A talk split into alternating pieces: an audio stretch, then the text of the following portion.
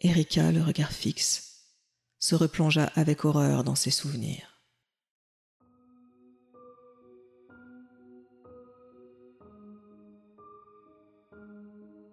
Christian dormait profondément lorsqu'il sentit une petite main lui caresser doucement l'épaule.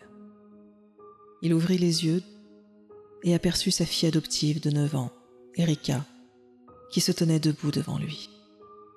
Il lui demanda ce qu'il se passait et pourquoi elle était réveillée à cette heure de la nuit? Il y a quelque chose qui court dans le mur. Je le sais, je l'ai vu. Il n'y a que moi qui peux le voir. Mais crois-moi, il veut m'attraper. Et si tu ne m'aides pas, il se jettera sur moi et me dévorera. Il découpera chaque morceau de ma chair, tout doucement, et je disparaîtrai avec lui. Pour toujours. Mais ce n'est pas ce qu'Erika lui répondit. Elle se contenta de lui dire qu'elle avait mal au ventre, d'une toute petite voix. Erika n'avait que neuf ans, mais elle savait qu'il y a des sujets qu'on ne peut aborder, surtout pas avec ses parents. Lorsqu'on devient adulte, il y a des choses qu'on ne comprend plus, qu'on ne voit plus. Et le monstre hideux dévoreur de chair qui court la nuit le long des murs de sa chambre en faisait partie. Christian leva un coin de couverture et Erika alla se blottir contre lui. C'était chaud et confortable. Et surtout, aucun monstre ne passerait le pas de cette porte. Jamais il n'oserait se montrer devant Christian. Ils avaient bien trop peur de lui. Dans cette douce tiédeur, Erika ferma les yeux et s'endormit paisiblement.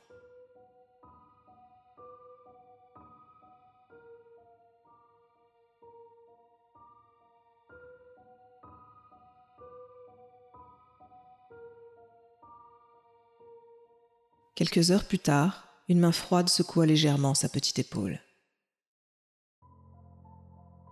Erika ouvrit les yeux doucement. Elle se tourna vers Christian qui dormait à côté, en ronflant légèrement. Sa mère était penchée au-dessus d'elle et la regardait en souriant. Erika demanda si c'était l'heure d'aller à l'école, mais Myriam ne répondit pas, la prit dans ses bras et la sortit du lit.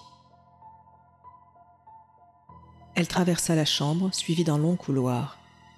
Et Erika, toujours dans ses bras, vit défiler les portraits de famille sur le mur. Elle regarda au loin par une fenêtre qui donnait sur le jardin. Il faisait nuit noire. Ce n'était donc pas encore l'heure d'aller à l'école. Elle se demanda si elle était encore en train de rêver ou si ce qu'elle vivait était réellement en train d'arriver. Arrivée devant sa chambre, Myriam la posa sur ses pieds et l'observa quelques instants, d'un regard bienveillant.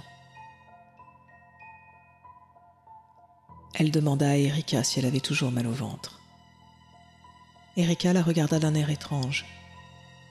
Elle commençait à se sentir mal à l'aise. Elle va vouloir que je retourne dans mon lit. Et le monstre va revenir, et il me dévorera. À cette pensée, elle sentit une petite boule se loger dans le creux de son estomac. Elle hocha la tête, timidement.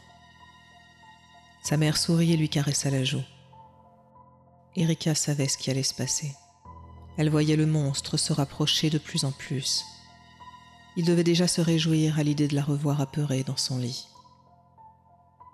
Myriam la prit par la main et elles se dirigèrent toutes les deux vers la chambre de la fillette. Erika ouvrit grand les yeux.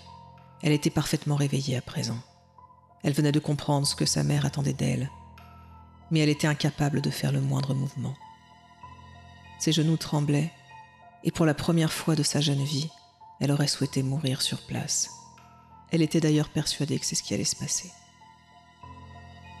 Sa mère lui désigna la porte de sa chambre d'un hochement de tête. Il lui semblait déjà entendre le souffle rauque du monstre qui l'attendait dans un coin, tapis dans l'ombre, et la porte du placard à côté de son lit lui évoquait la gueule d'une gargouille géante qui n'espérait qu'une chose, la dévorer de la tête aux pieds. Elle se retourna vers sa mère, le souffle court, en la suppliant du regard, mais celle-ci resta ferme en lui murmurant que c'était pour son bien. Erika ne comprenait pas en quoi cela pourrait lui faire du bien, ni pourquoi cette femme qu'elle aimait tant et en qui elle avait une totale confiance la présentait ainsi en offrande au monstre du mur. Tu dois être forte, Erika. Tu dois affronter ta peur pour qu'elle disparaisse. Sois forte, et tout ira bien. Erika voulut ouvrir la bouche pour protester, l'implorer de ne pas l'abandonner ici. Elle n'en eut pas le temps. Myriam referma la porte, emportant avec elle la lumière et l'espoir, livrant Erika aux ténèbres.